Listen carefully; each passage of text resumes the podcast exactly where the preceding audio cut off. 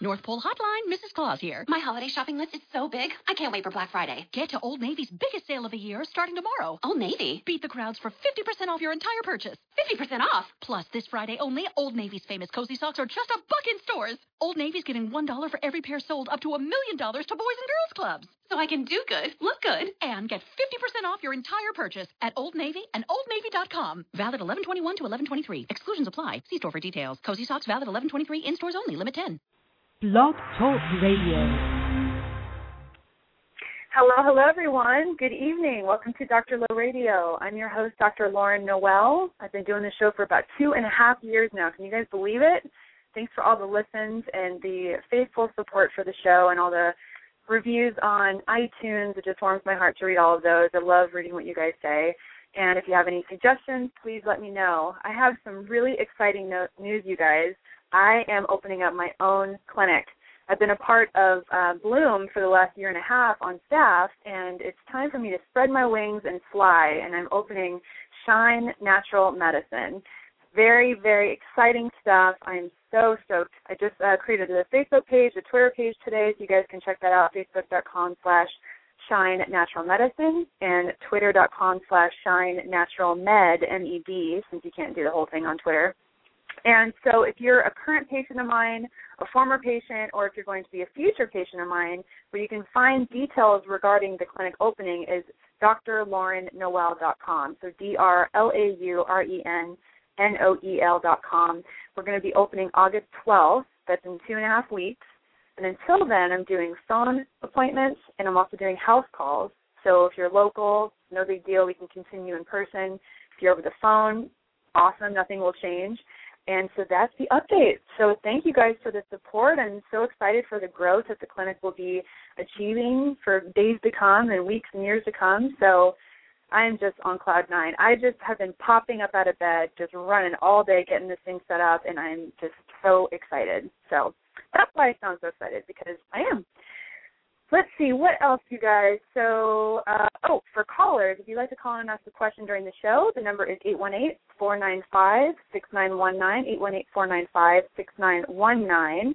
The topic for tonight is Oriental medicine for infertility. And we talked about fertility on the show before, but we've never talked about it from a Chinese medicine perspective. So we have an expert on the show tonight to talk all about that. We have Shelley Cron on the show. She is a recognized and successful Oriental medicine provider, prof- professor, and supervisor at PCOM, which is Pacific College of Oriental Medicine, and she has over 25 years of practice experience. She specializes in the treatment of gynecological issues like PMS, painful periods, irregular cycles, also infertility from the male and the female perspective, so both sexes she works with. She also works with patients on pregnancy complaints. So if you're pregnant and you have headaches and neck pain and back pain and sinus issues and heartburn, she can help you guys out. And also menopausal issues like hot flashes and night sweats and anxiety and depression. Shelley has worked with many well-known fertility specialists in Southern California to provide stress reduction to patients, as well as enhancing their IUI, which is intrauterine insemination, or IVF, so in, in vitro fertilization procedure results. She's helped many couples achieve their dreams of having a, a family. She's attended several births to help in reducing some of the discomfort of labor, and her focus is on working with patients on dietary lifestyle changes to have the best effect on fertility, pregnancy, and general health. Shelley graduated in 1987 from the San Diego campus of PCOM, Pacific College of Oriental Medicine, and passed her boards in 1988. She's both state and nationally certified or licensed to practice acupuncture. And she currently practices in Old Town, San Diego, as well as UCSD's Women's Health Specialty Services and Perelman's medical offices in La Jolla. And you guys can learn more about her at fertilelifestyle.com. That's fertilelifestyle.com. And she's also on Facebook at facebook.com slash fertile lifestyle. Shelley, thank you so much for coming on the show and welcome to Dr. Low Radio. Thank you very much. I'm glad to be here. I know. I'm I'm stoked. And um having memories of us giving our lecture at PCOM a few months back. That was a blast. I know, yeah, I actually really did enjoy that a lot. It was fun just uh you know, working off of each other and and uh being able to share a lot of that really good information. So very fun stuff. Yeah, so you guys listening, if you want to check out that lecture that Shelley and I gave, uh, it was um, her, myself, and also a medical doctor, and the three of us were giving a lecture from various perspectives on fertility as it relates to hypothyroidism. So, very interesting um, information we were sharing, and I think it's on YouTube. So you guys Google PCOM and thyroid or my name or something, you'll find it. I, I'm pretty sure you guys can find that, that video. So, Shelley, so tell us a little bit about what started your passion for treating infertility. This is obviously a, a specialty of yours. Yeah, it's not something I thought I would do right out of school. Um, a matter of fact, when I first graduated, infertility wasn't really um, sought after with using uh, Chinese medicine. It was still still fairly new. We've been getting it with insurance companies, et cetera. So um, it wasn't until several years that I'd been in practice and I started having some couples come in that uh, had some issues with fertility and weren't being able to achieve it and really just wanted some help and wondered if you know Chinese medicine would be able to work with that. And um, it it definitely struck my you know passion. Like the first time you have someone come in that actually says oh i'm pregnant and has been trying for a while and you help them it really ignited the fire to want to work you know with people on a regular basis. And so i love seeing that come in. It's just put my you know pi hat on and get to work and try and figure out exactly what's happening. So it's very exciting. It's always you know fun yeah. to help. Yeah, I I've I've I've kind of gotten patients pregnant on accident. It's like as we as they get mm-hmm. healthier, mm-hmm. their hormones get balanced, and you know their their gut is now working properly, and their stress levels are lower. It's like we've had a lot of surprise pregnancies that have happened out of that. So I think as you go to get healthier, you obviously become fertile as well. It's they kind of go hand in hand. Absolutely, yeah, and, and it's interesting. You know, you're always you know, bringing up the stress issue. It's, I think I see more people that are under a great deal of stress coming in, and yes, there's also the stress of trying to get pregnant in the first place. Like you know, every month that goes by that you don't see the, you know, the positive, it um, it causes stress. But I am noticing that there's a kind of a, a regular trend with patients that are undergoing a lot of life stresses that are having more mm-hmm. difficulties it's kind of a a major factor to try and have people try and figure out ways they can change their lifestyles a little bit so that they're not creating potentially as much stress in their mm-hmm. lives or should they lessen the load of it if they can um, that really does help a lot um, you always hear about those cases where people kind of finally stop worrying about getting pregnant or maybe adopt and then they get pregnant and i think it's just because mm-hmm. they finally go of the stress level, and that's huge. Yeah, if they go on vacation and finally get knocked up, hear about it exactly. all the time. yeah, yeah, happens. Yeah, it's, you know that the body is the body is in in just emergency mode. It's not caring much about having a baby. It's just trying to just keep it all together. Yeah, I think it like the you know the back in the old days with the caveman chasing you, or not the caveman chasing you, cyber you know saber tooth tiger, and you're just you know all your adrenaline is pumping and trying to help you run and move and so your your stress level has to be up to try and help you get away. But we don't know how to lessen that in our lifestyle now. People are uh, so tuned in to dealing with a certain level of stress that they don't know how to not do that it seems like. It's like okay you don't yeah. have to do something every second of the day. It's okay for you to be still and relax. And it's like we've kind of forgotten mm-hmm. how to, you know, watch the clouds and sit there and drink lemonade in the rocking chair. So yeah, it's like trying, turn the phone off, turn the computer off, go outside, get some nature, right? Just the basics. Exactly. It's it's so basic, but it's just still so powerful. Yeah, just ground yourself. So yeah, yeah it, it definitely see a lot of that. Now, sorry, my history of, of going into naturopathic medicine is I actually worked at an acupuncture clinic um, when I was in my senior year of college and uh, or my fourth year of college, and I was just blown away at this whole new field. I just was like, "What is this? It's the coolest thing ever." We had this little pharmacy where they, you know, put together customized herbal blends, and and it was cool because it was actually at an acupuncture college, and they had all different kinds of modalities. They had like Japanese acupuncture and Chinese, and there was like a guy from Europe that did a whole other, you know, way of doing acupuncture. So it was a very cool perspective. And one thing I love about about you know Chinese medicine is that you don't treat the condition, you actually treat patterns. and it's so interesting. It's like if I have a patient that comes in, they say, "Oh, I, I see this acupuncturist, and my acupuncturist said I have, you know, spleen deficiency or chi stagnation, or there's, you know, all these different terms that are thrown around. It's a whole different way of Western medicine. So, can you kind of go into how you, you know, how you treat patterns in Chinese medicine versus the condition? Yeah, yeah, no, it's a really good question. Um, yeah, it's a major difference because we're gonna we're gonna be taking a look at your tongue, and there's things that that's going to tell us diagnostically when we take a look at that. So, like if you're, say, for instance, you're coming in, your tongue is really pale. Uh, that could mean that we might be seeing some blood deficiency going on, you know, on some level. Maybe you don't see it on your blood lab yet, but it may be showing some deficiency there. Or it also may be like there, it's not holding its shape. So you see teeth marks on the side and it's kind of big and puffy. And that's going to tell us certain diagnostic things where we're going to go, okay, this person's not moving fluids as well. And, or their energetics may be down. So it's not helping to, you know, help their chi move properly. And so that's going to be part of it. Um, we also look at pulses and we're going to be looking at every different position of of the pulses. There's three different positions on each, you know, wrist, and we're looking at how the energetics moves in your we call it like upper, middle, and lower jiaos. And so your like your upper jiao would be everything like chest level, lung, heart, on up to your head, and middle jiao is more of your digestive organs and your and your center, and then the lower jiao would be reproductive organs and and anything in your back and, and in the abdominal cavity and lower, you know, like even into your legs. And so all those all those areas give us a lot of really distinct information. The pulse qualities can change depending on, you know, how how much energetics you you have or don't have moving through there. And so that's really informative. And then I also utilize abdominal palpation, which is more a little bit more Japanese style as far as the abdomen's concerned, uh, where we're looking and finding patterns that are, are creating stagnation there. And that can be really valuable too because you can also see if someone's got more blockage going on in the reproductive area that is palpable.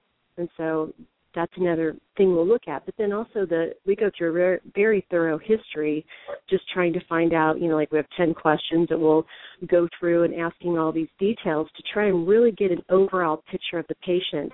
And that leads us into what patterns might be causing the problems in the first place. And then we can mm. kind of divide the plan and and whether it's you know just using acupuncture we may do if someone's got more cold symptomology we may be utilizing you know moxibustion therapy which is a really great heating tool that supplements the area and warms and helps circulation. Um, or we may be doing other stuff to like help reduce stress. There's like cupping which is wonderful. Have you ever had cupping done? Yes i have. It's wild. I've actually done it before on on friends and it's it's very strange. It leaves some some very cool marks when you're done. it can for a little bit, but it's like such a great stress reliever. I mean, I use it a lot for people that have, you know, tend towards headaches and migraines because they tend to hold so much stress in their upper back and neck mm. area, and it's just kind of a matter of time before it descends right up into their head. But you know, if we're talking about stress stress factors with people with fertility, it's a nice tool to use as well. So anyway, I mean, diagnostically, we are going to we're going to look at patterns, and sometimes there's there's a few patterns that are going on together, and so we have to no two people are going to be exactly alike that you know come in. They may think because they're both dealing with fertility that they could have completely different pattern uh, structures. And so they may be on completely different herbal formulas or treatments may be very very different even locations and needles. And so mm-hmm. it's it's now, very interesting can someone can someone take their own pulse and get an idea of what's going on with themselves? And if so, could you maybe walk our listeners through how to do that?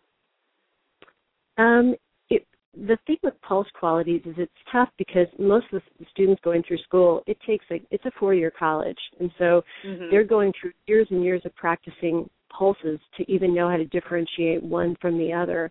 And so it might be harder to tell a listener, you know, how to do that, whether they would know like oh my pulse is deficient or not or if it's mm-hmm. full or I would love to be able to walk them through that but um you know like once once um if someone's younger and they have good energetics we'll say like they haven't had a tax life they're they're coming from strong you know genetics and everything and and their pulses may have what we call like more of a slippery or a little fuller quality, so it should feel ample, like the blood's moving through there nicely. It feels smooth in its flow, and that's you know that's a really good quality to have. And matter of fact, when a lot of gals, you know, when they do achieve pregnancy, since building a baby requires so much blood and energetics, usually that's a pulse quality we'll start seeing throughout pregnancy where their pulse will be termed, you know, slippery because it'll be nice and full and vibrant and really uh, because you have to have so much more blood production at that time to feed, mm-hmm. you know, feed the baby. So, um, yeah, harder. I wish I could say so. I could definitely tell more with looking at their tongue. So, okay, like yeah. Tell us tell us about that. So you said if there's a film yeah. or if there's like like scalloping on the side of the tongue? Exactly. Yeah. Matter matter of fact, on um, there's some things on online too that you can look at and say like, okay, this tongue means this or this tongue means that. Um, I think I actually have some on my fertile lifestyle site, like in the photos, so you can kind of get a better idea. But if someone's tongue was had more pallor to it, like kind of pale, didn't really even show very much pink, then that's what I was talking about before. Could be more of a blood deficiency, like heading towards possible anemia. It may not be that far yet, but it would definitely not be a pink tongue. Um, and so that would be one sign. Or there could be internal cold going on. The person, if that was happening, they would actually feel bodily cold if they're more mm. cold side. So they might notice they're always bundling up, up a lot more. They don't sweat easily. Um, and you know, if they're clinically low temperatures all the time in, in you know, in Western medicine, you know, or we might even say they're like maybe um hypothyroid symptomology, you know, showing up. But in our medicine, we might say kidney yang xu, you know, or there's cold in the uterus. And there's a lot of different descriptions we'll we'll use when it comes to pattern differentiation. But, I was um, just looking at my tongue. I have, yeah? I have a little bit of like this, a little bit of the scalloping on the side. I it actually used to be a lot more, so it's barely there. But I noticed my tongue won't hold still. Is that does that mean something when I can't just make it still? yeah, uh, tremulous tongue can be well we might call it like a wind condition internally but uh if you're you know sometimes if the blood's a little deficient we you might have a little bit more stirring going on or you you know i think your chi is pretty good i saw your little packets of pills you're taking on a regular basis and i know you're really diligent there uh but, my you know, too good yeah well you're you're doing a lot of stuff right now i know trying to get your new your new uh, office space and stuff going. Congratulations, by the way. I saw your. Thank you. Really You're welcome. Yeah, I'm excited. So yeah. regarding fertility, one thing I, I love about what you do is you you treat women, of course, but you also treat men too. So you know, why are you treating both partners? Um, actually, uh, statistically, you know, your, some urologists will even say that you know 40 to 50 percent of infertility is male factor. Um, mm-hmm. So if the you know I'll always ask you know the female patient coming in if her if her mate or partner has had a sperm analysis done. And if they have and everything came back you know with glowing reviews then i don't worry so much about treating him. But if it's unknown or if they know there's like low motility or you know, like the sperm don't swim very you know fast or very well or if there's morphological problems where the shape of the sperm is is problematic and you know like the dna may be affected um, or if they don't have enough sperm, then those are definitely reasons why I'm going to say you need to have your your partner come in and make sure he's getting treated too, because both acupuncture and herbs can be really helpful in that case. And there's a lot of things that that our medicine will treat that Western medicine might just say you need to do an IVF. You know, we need to make mm-hmm. we'll just make sure everything's good and, and do it that way instead. Mm-hmm. So yeah, I always I think it's great to treat both. They're both on the same page and and really helps their overall health level too. So even if he didn't have issues, it's still going to bring him up to a better healthy place. You know, mm-hmm. for conception. Now, if someone decides to go the natural route and just do acupuncture, right? They don't want to do IVF or IUI. They just want to work with you only. I mean, how frequently should they typically get acupuncture for fertility? And if they're really consistent with it, what are kind of the typical results? Is it like in a month, or does it take a year or two years? I mean, what's what's that look like? Okay, now it's a good question because it really does vary um, depending on what condition they're coming in with. Because I've had some patients come in and they literally just needed a little tweaking. You know, it's like I got them right around their ovulation time. You know, like 30% is, you know, issues with fertility with women is anovulation, so they're not maybe ovulating, and I get them right at that time, hits them just perfect. Their ovulation happens well, and they get pregnant right away. Um, mm-hmm. And this is like someone who's pretty healthy normally, and then they just needed that additional help, and so it could happen just in a couple months. Um, usually we tell most people to give us at least three months of going through the cycles to try and help regulate things because we're um, we're trying to get the cycle length appropriate because some women come in with real short periods or short cycles where you know less than 26 days. Others come in with prolonged cycles which may be you know 30 you know 34 35 even longer and so the more we can get them within that you know 26 to 32 day range the better their their um, it's going to look for them for fertility. So mm-hmm. that's that's a big factor there. But if someone comes in, I've, I've had patients before that have come in with PCOS, or, or, um, or actually another case, I should say, with uh, endometriosis, fibroids, and cystic conditions, and that's like you know kind of a lot of stuff going on in their system all at the same time, and it's not usually going to be a quick outcome with fertility. Um, mm-hmm. There's a lot of stuff that you have to get through and balance and regulate mm-hmm. before they're going to be in a good place to conceive.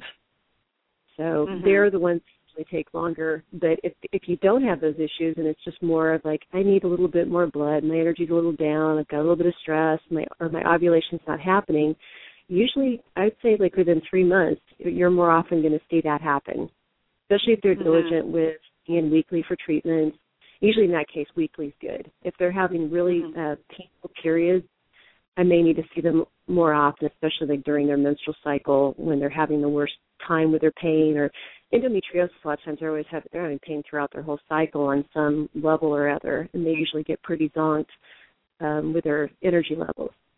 So mm-hmm. it requires a little you know, a bit more treatment time plus herbal changes too, just to make sure that you're really addressing everything that needs to be addressed. Right, so. and your treatment plans usually, you know, often use Chinese herbal formulas, right? Mhm. Yeah. So are they as critical in the in the in the treatment plans as the acupuncture, or is there one more important, or do you do both at the same time?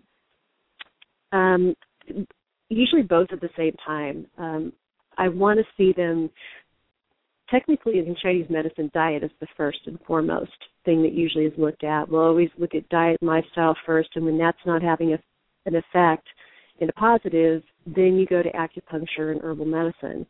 And so a lot, a lot of times you're we're doing all the above. We're like, okay, how are you eating? Are you really taking in the fuel you need?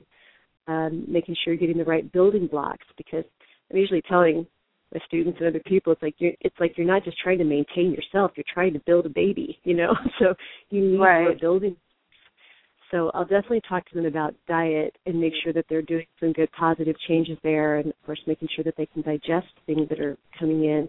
And then regular treatments with acupuncture weekly but sometimes i i will say like the herbs are even more important because that is usually helping with the movement support energetics uh, but if they are having pain and need more regulation, the acupuncture is pretty integral too. So. And what are some of the, the main herbs or the most common herbs you'll use for fertility? Um, depends on on what's going on because there's there's some herbs like if say for instance they're having you know more hard time with um, ovulation then some of the what we call like yang tonics or warming herbs would be part of a formula so maybe um, uh, would be like the the pinyin or cuscuta would be the the Latin name, or we might use um, trichulingus, which you know is another one that's pretty warm herb, but that also is really helpful when you're if your ovulation is not happening because you're not getting a good spike, you know, your progesterone's low, you're you know, run a little bit more on the cooler side and you need a little bit more heat to help that transition occur. That's kind of what we What's that last one? Can can you this can you spell the last one you said? Trichulingus. Okay, this would be my spelling bee. C U R because I always I usually have an opinion name, but C U R C U L I N G U S. I'm pretty sure is the spelling on that one, but it's okay. not one and that's a common with, herb. That it starts with a D, like D, D as in dog. It starts with a D. Which one? The last one you mentioned. What was the first letter? Oh, oh, the C. Sorry, C is in oh, Charlie. Oh, C is in Charlie. Oh, got it. Hercules. Yeah. The first one I was talking about though was um the Cuscuta, which is with a C. That's another one that's nice because it's not too warm, but it's really supportive around ovulation and can kind of like help support that whole, you know, that time in the luteal phase or you know, the time from ovulation to when the next period would happen. So yeah, Are there any really- herbs that you that you use for difficult periods? So there's cramps, there's all kinds of you know just difficulty with the periods. Any go to? Yeah, we usually we use a lot of combination herbs, so we we never just give like individual, but some of the movers, you know, might be um, Leonurus, um, which is Yi Mu Cao. It's a it's a, a nice one, or Song uh, Songling, Songling. It's like tr- trying to say these ones in the uh, or Spargani is the other name, but there's like different ones that are going to move their we call them blood invigorators. And so they're going to help move the blood more effectively when there's stagnation. We say like whenever there's stagnation there's going to be pain involved. And so if we're seeing Mhm. someone who's been with that the sooner we can give them herbs that will help move through that you know the better the outcome's going to be. Mhm. I'm I'm such a huge fan of Chinese medicine for for menstrual issues. I when I was in naturopathic school and I would share like personal health stuff on the on the on the show. I I don't care.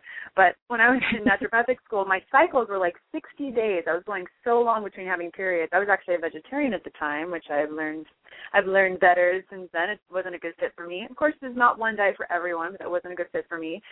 And um I was a guinea pig in one of our um Chinese medicine classes because we actually took Chinese medicine um in naturopathic school and I was a guinea pig for the professor and she did some acupuncture on me and the next day I had my period. It was like boom, it just happened. It was like she opened the floodgates. Sorry, it's graphic, but Mhm. it was really amazing what what it does.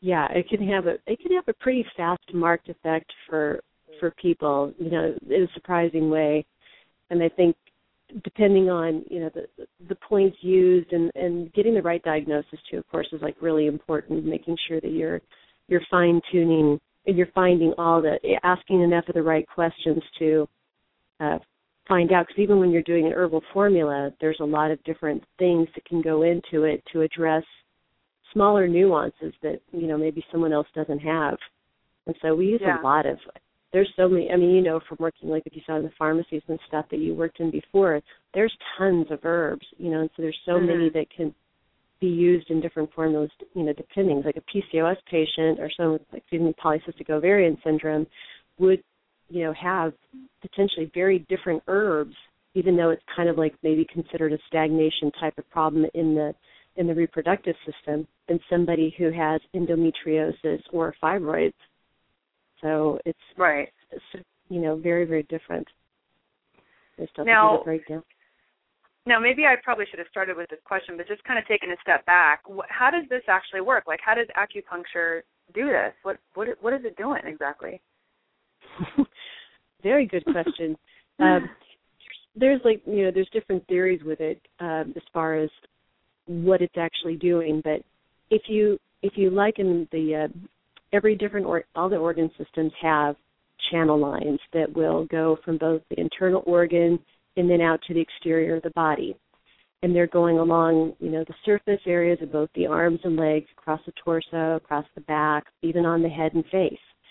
And the idea is that these different areas running along the surface have points that can be tapped into that have different actions or different reactions when they're needled. And if you think about it, it's like they're running along right next to like the nervous system, and your central nervous system, of course, is going to have its hub and reaction right to your brain. And so by stimulating these points, you're still sending signals through your body and trying to have an you know having an effect on these different organ systems, depending on what you're trying to do. Like you used the the reference before of someone who might come in and say, "Oh yeah, I, I was told I have spleen chi deficiency." Uh, then you know we may be doing points along the spleen channel. There's you know specific points that we might go to that would help to give more chi to the person, and we might use the moxa that I talked about before with like a little heating modality that would also be warming points and helping to stimulate and give support to the spleen. So, and then there may be other other channels that we would use in conjunction with it would support that um, that treatment. Mhm. So I yeah, have a random really, question for you. Okay. this, this is for me actually. So when I was in, in in medical school, I used to have a belly button ring, and I was getting acupuncture, and my, my it was actually an acupuncture student, and she told me that I should take the belly button ring out because she said it was blocking my chi. What are your thoughts with that? Uh, that's that's kind of that's actually funny because we were just having that conversation a couple of weeks ago in clinic. Um, uh, some people would say it would be a block in the energetics because, in, especially even depending, we might even say depending on the metal that you use, because like gold can be very tonifying, you know, silver could be a little more sedating or cooling, but you know Hmm. the if there's like scar tissue there, I mean, you can also think of it as there is a potential block in the normal flow. And most belly button rings, we would say, are, is right along the um, a channel line we call the conception vessel. And so it might be interfering with the the energetic movement that would go into the reproductive system. And then you like Hmm. back around.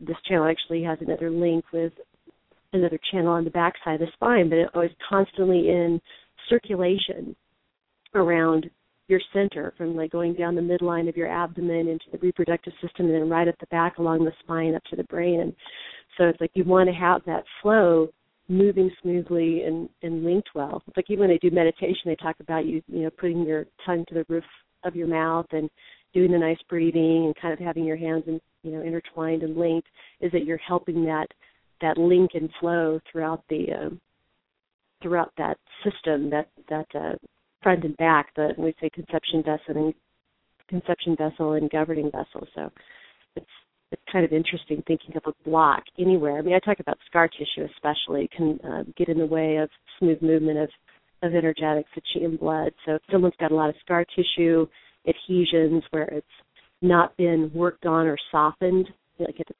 keloid or or still or numb then those are also things that I would want to work on. And so, I mean, you could potentially look at a ring, you know, a belly button ring is maybe a block in that way too. Yeah, it makes So, sense yeah, to me. I mean, not a bad I, once. I took it out, things improved. Once I took it out, I mean, other things have changed in my lifestyle too. But maybe it wasn't just a coincidence. Hmm. Yeah, you know. So, for you guys who have just tuned in, we're talking to Shelley Cron. She's a fertility expert. She's from fertilelifestyle.com. You can check her out there. We're going to open up to the phone lines. The number is 818-495-6919, 818-495-6919. If you'd like to call and ask a question, you just go and press 1 once you hear the prompt. So I will take it over here to the Facebook questions. This is from an, an anonymous Facebooker, and she'd like to know how can we reduce repeated miscarriages with Chinese medicine? um, yeah, re- repeated miscarriage, we'll call it habitual miscarriage, if they've had more than three.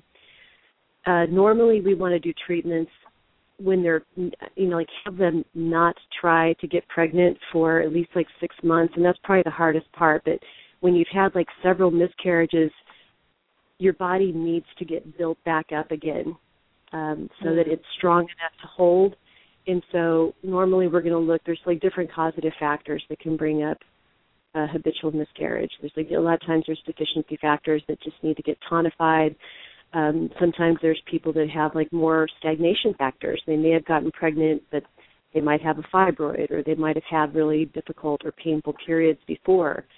And so, depending on what that problem is, it needs to get regulated. If it's stagnation, it needs to get supplemented if it's deficiency, and then have them try again after they've given it enough time. So that can really be effective for um, not having another repeated miscarriage. It's just really making sure that gets balanced out and the person feels, you know, very strong and and uh, has more energy and stuff before you know embarking on it again. Mm-hmm. And then uh, a follow-up question from the same person: How can we increase success rate for IVF transfer? Well, getting getting acupuncture is something that can be really helpful um, for the IVF. It, with the transfer, there's a lot of you know, acupuncturists that can actually go in the office uh, for the fertility specialist and do a pre and post transfer acupuncture treatment.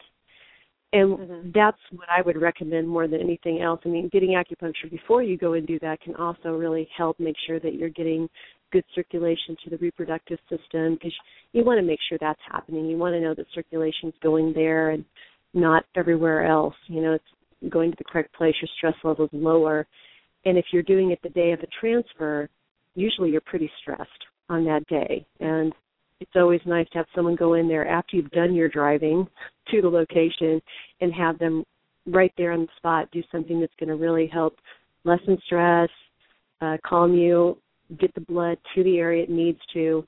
And that's what they'll do before. And then usually afterwards, they'll do another treatment that helps lessen uh, cramping and spasming because Mhm. usually transfer they're doing a little cannula in there and it can it's it's something that you know normally shouldn't be going into your body and so it's like a lot of times your uterus wants to kind of spasm a little bit which could be um, not so helpful for implantation so Hmm. lessening that still calming the person being able to have them lay there for just a little bit afterwards i think is really where the stats for you know 20 to 30 percent more success rate with um, IVFs using acupuncture came in is really being there on the spot. I think that helps more than trying to get acupuncture and then running into the office, you know, to the fertility place to get the IVF.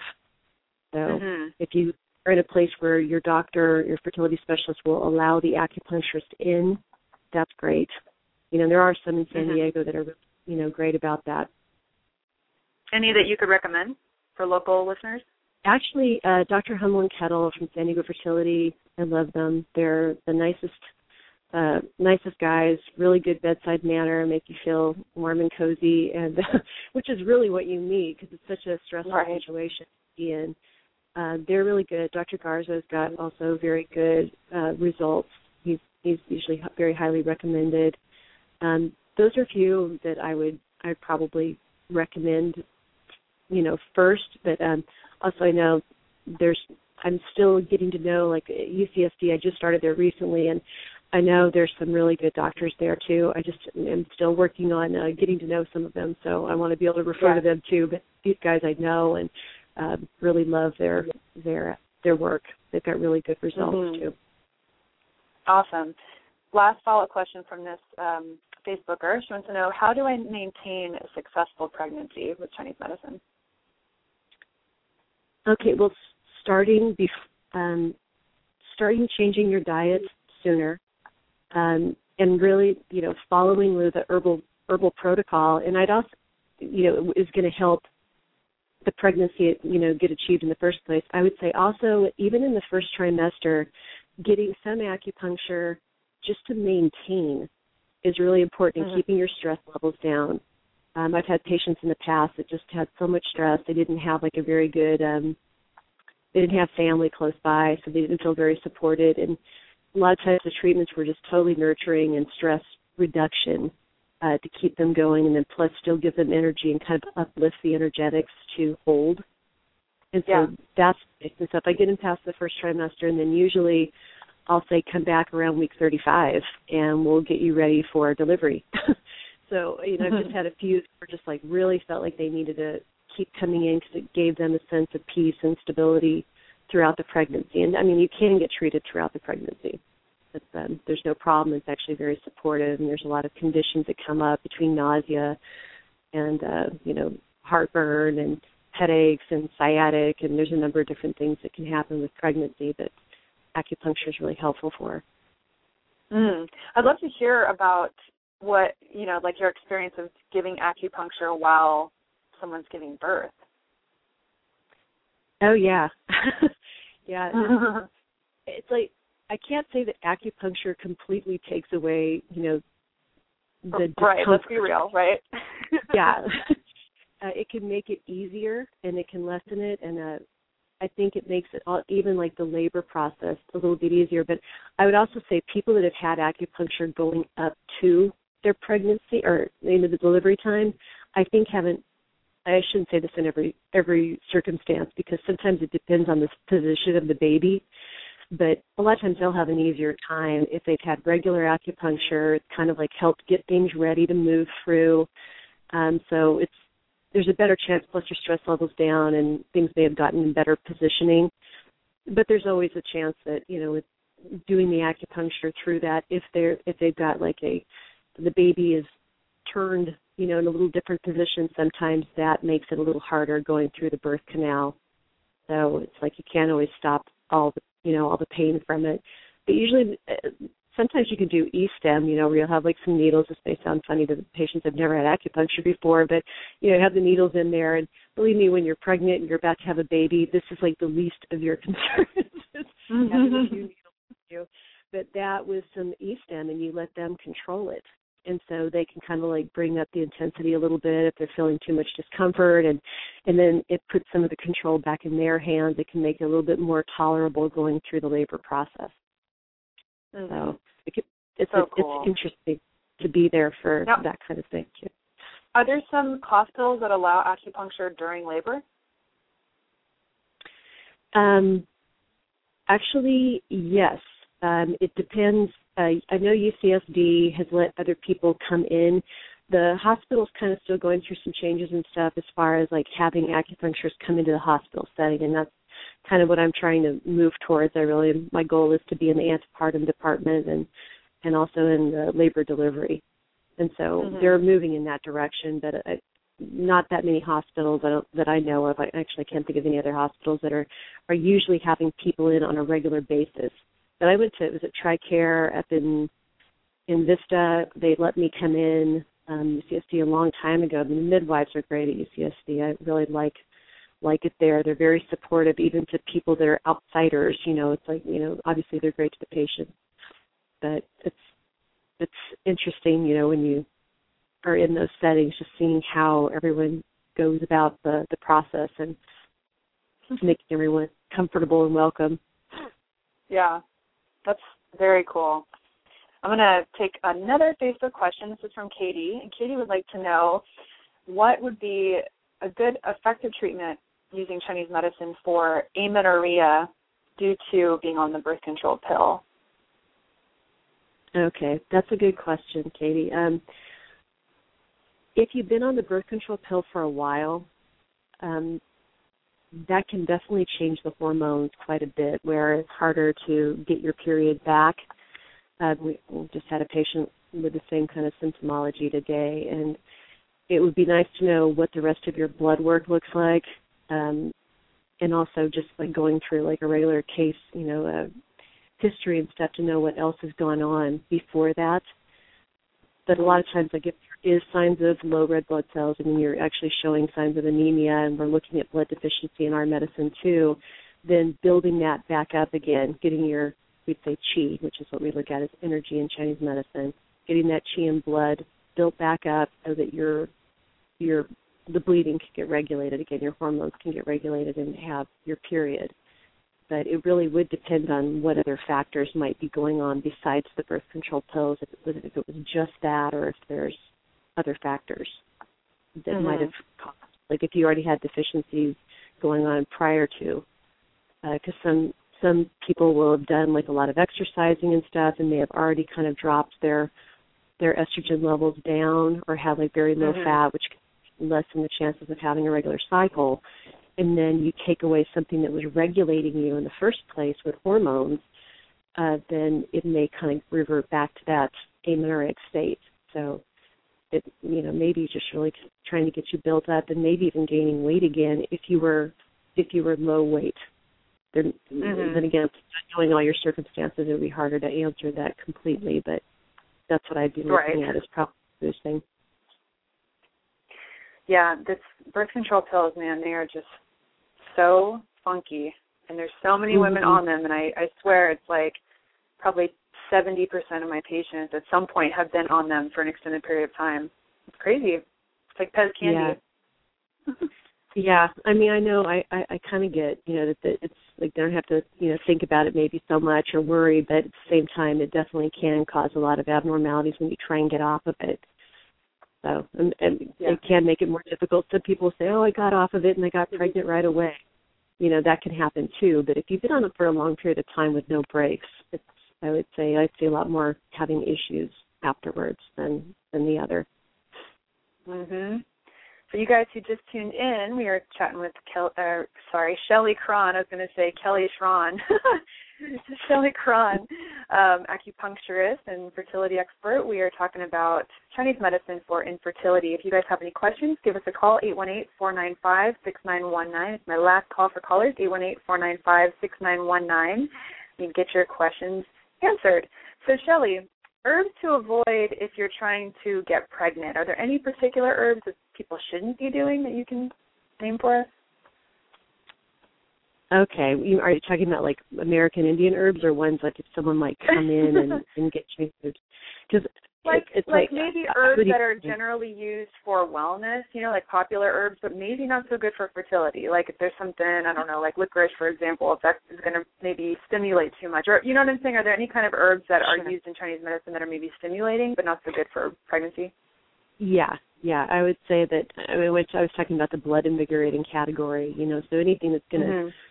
blood or move it. So if you saw, you know, um Arminica, you know, Armin, you know, it's like a, Ch- well, the pinyin name is Tao Ren. If you saw something that was, or Carthamus, Carthami in a formula, or something that was a known blood mover, even chamomile is known to be an emmenagogue, which can actually get your period going. So I'm usually telling people just to like be careful. I always have them come in with, you know, whatever herbs they're taking just to make sure there's nothing that's going to be harmful. But if they had even a cold condition, like if they were someone who always runs cold and they're taking herbs that actually create more cold internally, like they're taking aloe vera on a regular basis or um have uh rhu- you know some sometimes people are on uh you know purgatives stuff. They're taking senna and, and uh, rhubarb and cascara sagrada on a regular basis. And that can also really cause problems with the digestive system when it's taken over a long period of time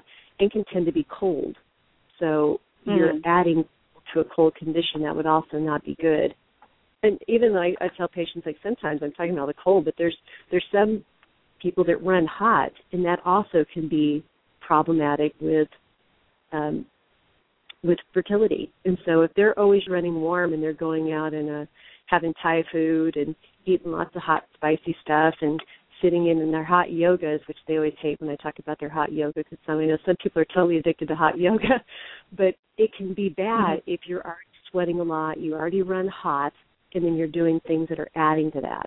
So it's Mm. kind of like knowing yourself and making sure that you're not adding to a problem. You know, if you're trying Right. to What hold works for you may not work for everyone, so it's very individualized. Exactly. Awesome. Now you've been practicing for over 20 years. I think you said 25 years. Is that right? Actually, over 25 20, years of 20 experience. in August. Yeah, crazy. Wow, that's amazing. So I know you've racked up some pretty cool case studies. So any any that you'd like to share with us?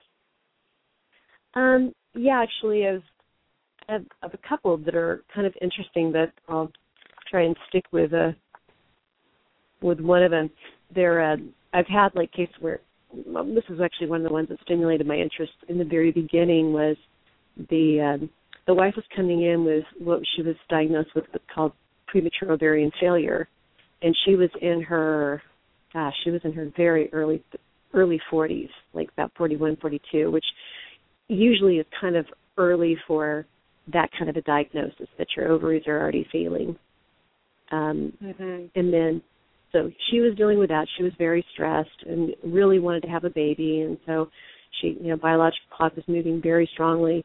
And then it turned out her husband had he had been married before, had a vasectomy, and then had the vasectomy reversed when he remarried her, and he had what was called agglutinizing sperm. So that's where like you have uh, sperm antibodies are kind of like your body's attacking the sperm because it's seeing it as foreign invaders now that you had the reverse vasectomy. And so Mhm. Western medicine is normally going to like say, okay, well you'll need to do an IUI. We'll do a sperm wash. We'll kind of clean off those agglutinizing factors and do it that way. But with Chinese medicine, there's actually really good herbal formulas, and he was on the go quite a bit, so it's hard getting him in for regular acupuncture. But he was good about taking the herbs, and so worked on him. And his wife was getting treatment as well for trying to get her ovaries working again, making sure stress level was down, really building up her system, and they were able to achieve uh, pregnancy or conceive naturally, which was great because Wow. you know based on you know premature ovarian failure and the agglutinizing sperm, that would definitely be something that they'd be looking at an IVF or IUI at the least. So that was like a really great case. Um, that must have been so exciting for you. It was. I mean, it's it's it's very exciting when you actually see something like that, you know, happen and and change up, um, and especially when both partners are involved in uh, in the equation. I've had another uh, male come in before, and his wife also had a lot of digestive stuff and allergies, and she's really sensitive. She got sick very easily.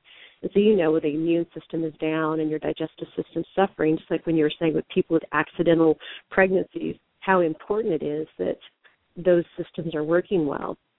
And so she was dealing with that, and her husband, she wasn't sure about what his what was going on with him, so we sent him for a sperm analysis, and I thought the readout was wrong because it came back saying he had no sperm. There was like no sperm in the analysis. And so I'm like, well, that's not right. And so we actually sent him again to make sure, you know, that that was the case. And so, yeah, I actually diagnosed him with azoospermia, no sperm present.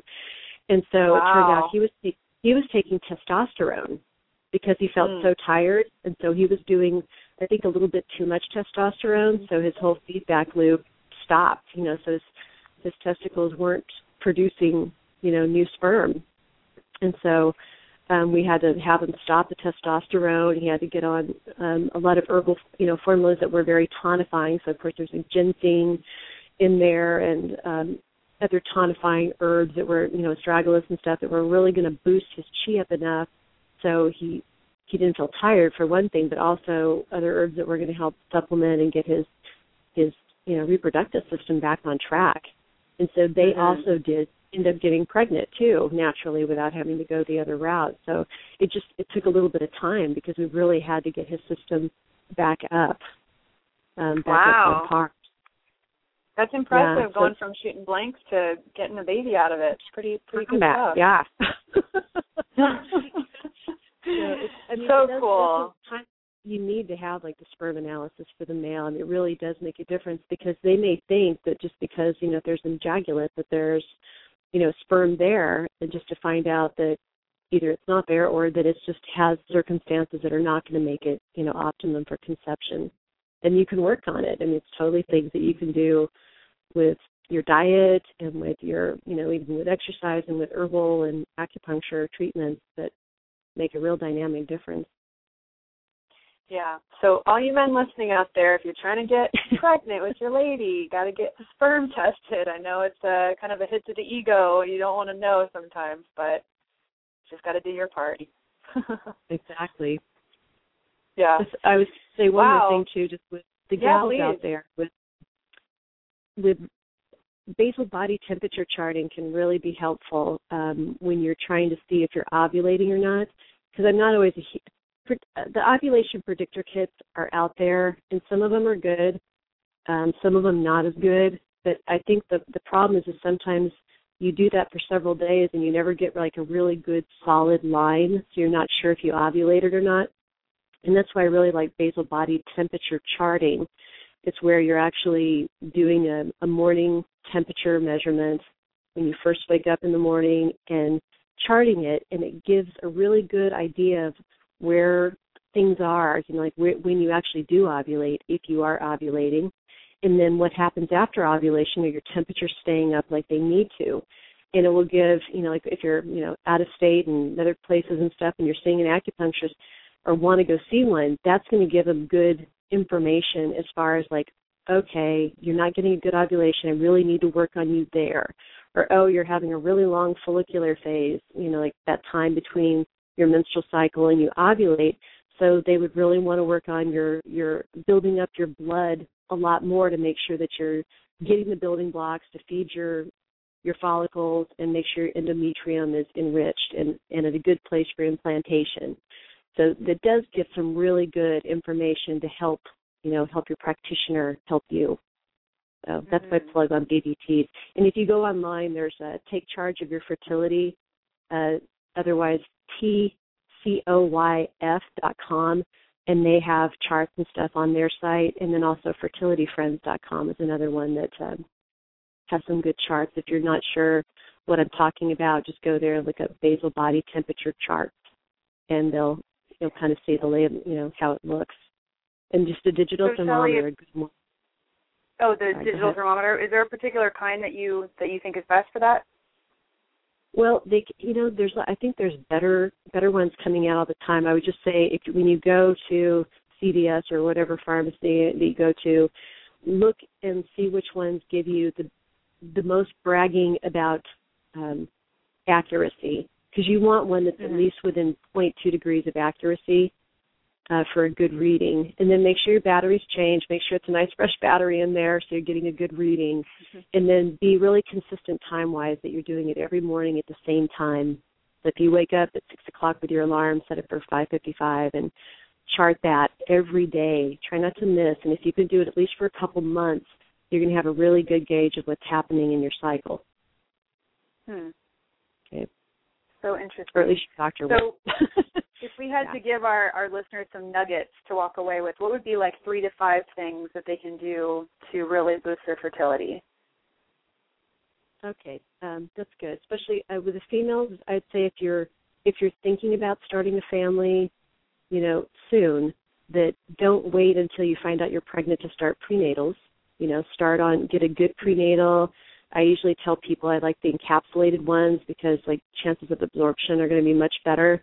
Get a good prenatal, or at least make sure you've got a good amount of folic acid in there because our main concern is neural tube defect. Um, do that change your diet up now. So lifestyle wise, make sure that you are getting in good food, you know, fuel the tank, make sure it's good quality food, organic as much as possible. Um, drink enough fluids, you know, make sure you're getting in good water um, on a daily basis. I say like don't wait till you're thirsty to drink water. Don't wait till you're hungry to eat food. Keep your do smaller amounts throughout the day and I think that keeps your blood sugar more stabilized and kind of makes you feel better.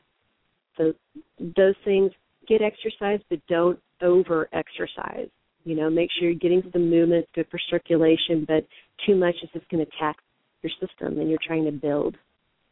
Um, get enough sleep. Sleep is vital. You know, you want to. Some people need more than others, but make sure you're getting, you know, what you need to feel rested for the next day. And uh, try and do something for your stress. If you need like laughter therapy, it's wonderful. I love laughing; it's great. Um, spend time with friends. Do things that help you wind down. If you need to create a space in your home that makes you feel like it's your little oasis, do so. You know, have nice music, essential oils like with lavender or bergamot or things that smell good to you. You know, have have them around so you have some little refuge for uh, for peace in your life. Hmm. So those would probably be my top five right there. Amen. Sounds good to me. Yeah. I love it, Shelley. And also, you guys, um, a good prenatal that I like. I I love the Pure Encapsulations one. It's the prenatal nutrients Pure Encapsulations. I think they make a pretty good one. Was there one that you like, Shelley? Mm. I use them too. I, I like I like theirs, and Thorne has a pretty good one too. But I I definitely have been using uh, Pure Encapsulations because I do like that they're all anything that's got less you know less chance of fillers and and uh, good Mhm. breakdown and good a good form you know formula itself. So yeah, that one's a good one. Yeah. So I think you can still Cool. get Thorne. Thorne's the health food stores too, right? Or is it more just like your I don't know if you can. I think they're I think they're kind of strict about it. I know you can get Pure Encapsulations for sure without being a doc. So Yeah. yeah. So well, I can't believe this hour just flew by. Do you have any uh, parting words for our listeners before we let you go? Um, that's actually a good question. Let me think. If there's anything to say. Um, I I would say just try to relax. You know, it's like it's such it can be a very stressful process. Try and make it fun. I think the more um, the stress goes into it, the less fun there is in having it. I know it's hard. It's easy for me to say that if you've been doing it for years, but try and just find some peace because I think the stress just kind of interferes. And if you find yourself getting tense and uptight, try and you know shake it off. Go breathe. Go walk outside. Get some air. Just try and relax, or call a good friend for some laughter. But um, keep some peace in your life. I think that's probably the best thing. Is our stress levels are just way too high these days. We need to do things to take it down a notch. Couldn't agree more. Priceless advice. Shelley, thank, thank, you, so, so much. for yeah, thanks for being my guest on the show. It's so great to have you, and I'm looking forward to chatting more about future projects. Yes, yes, I love that. That was very fun. I appreciated your time too. That was great. Of course. Enjoy your night. I'll talk to you soon. Thank you. Okay, bye. Okay, thanks. Bye. All right, you guys, that's the show. Definitely check Shelley out at fertilelifestyle.com. You can check her out on Facebook at, at facebook.com slash fertilelifestyle. And if you guys missed the announcement in the beginning of the show, I have very exciting news. I am starting my own clinic, Shine Natural Medicine. I'm no longer a part of Bloom. I am starting Shine Natural Medicine and will be opening August 12th, which is in two and a half weeks.